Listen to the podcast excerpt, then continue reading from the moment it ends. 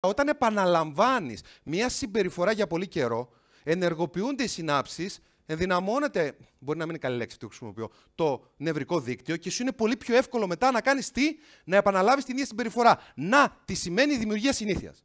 Έτσι δημιουργούνται οι συνήθειες. Και μπορούμε να συνηθίσουμε να καπνίζουμε, να πίνουμε, να βριζόμαστε και να κάνουμε ναρκωτικά, ή μπορούμε να συνηθίσουμε να κάνουμε πράγματα που μας οδηγούν στην πρόοδο, στην αγάπη και στην πληρότητα.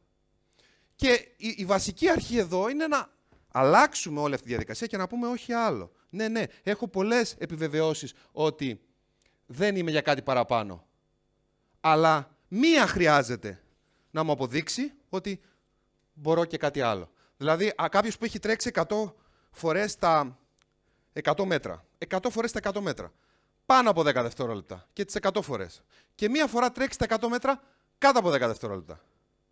Σημαίνει ότι επειδή 100 δεν τα κατάφερε και μία τα κατάφερε, δεν είναι ικανός να τα καταφέρει ή αφού μία φορά τα κατάφερε είναι ικανός να τα ξανακαταφέρει.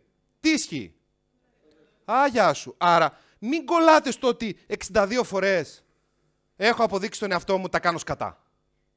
Κολλήστε ότι μία φορά δεν τα έκανα σκατά. Άρα μπορώ ξανά και ξανά και ξανά και ξανά.